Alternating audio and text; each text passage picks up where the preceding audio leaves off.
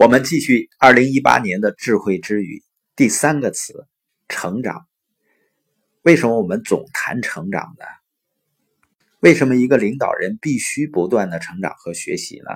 实际上非常简单，因为我不管你现在做的是什么事情，如果你想实现财务自由的话，你必须建立一个强大的团队。那你怎么才能建立起一个强大的团队呢？你的成长。决定了你是谁，你是谁决定你吸引哪些人，你吸引哪些人呢？决定你的团队的成功。这就是为什么你必须不断成长的原因，而这也是吸引正在成长的人的唯一的方法。所以，你要使你的生意或者组织成长，你必须保持好学和虚心，而且呢，把成长放在第一位。经常会有人跟我说呢，他已经忙得没时间学习了。那我认为呢，他会一直忙下去。我们说，实现财务自由的根本就是成长。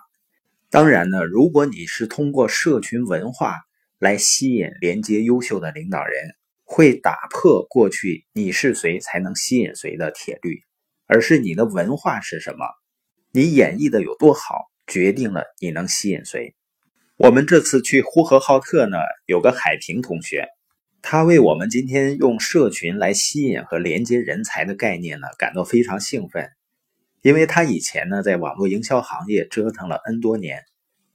他说过去呢，比如说你找到一个厨师长，这个厨师长呢能整一个炒菜的，而炒菜的呢出去整个服务员回来，服务员呢整个扫地的，这个扫地的呢来回看一看，没人跟他走。所以说呢，就停滞不前了。这就是我们说的，你是谁，你才能吸引谁。而现在通过社群呢，你发现扫地的他也能够整来厨师长，甚至是吸引董事长。当然呢，你仍然需要成长，因为不成长呢，你可能把董事长啊气跑。那我们看一下帮助自己培养和保持虚心态度的五个要点。第一个呢，治好你的目的地疾病，因为有人错误的相信啊，如果他们能够达到某个目标，他们就不需要再成长了。这样说啊，我成功了，我达成目标了，我足够好了，我不需要再学习任何东西了。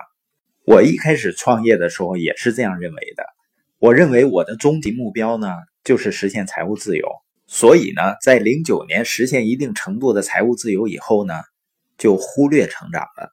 我现在深刻的认识到，实际上人生的终极目标就是应该不断的成长。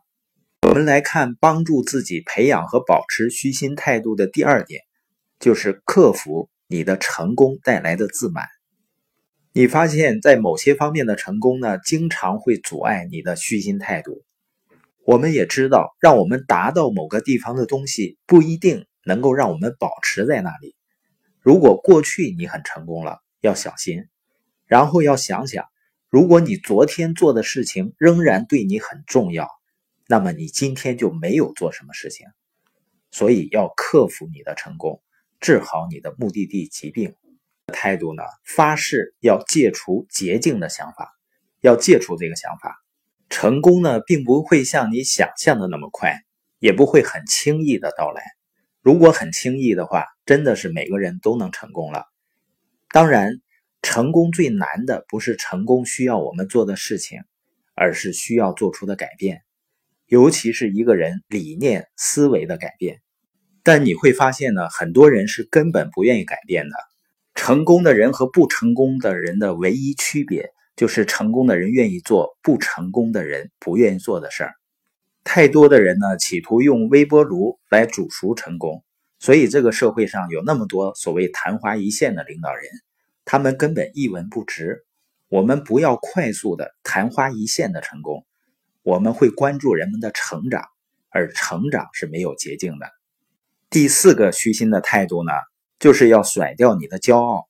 虚心态度要求我们承认我们并不知道一切。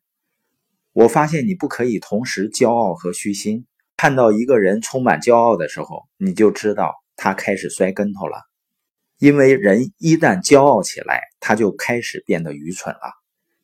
第五个虚心的态度呢，就是不要为相同的错误付出两次代价。犯错误本身并没有问题，但是不要为同一个错误付出多次代价。美国前总统罗斯福说：“啊，不犯错误的人不会有进步，这是对的。但是重复犯同一个错误的人同样不会有进步。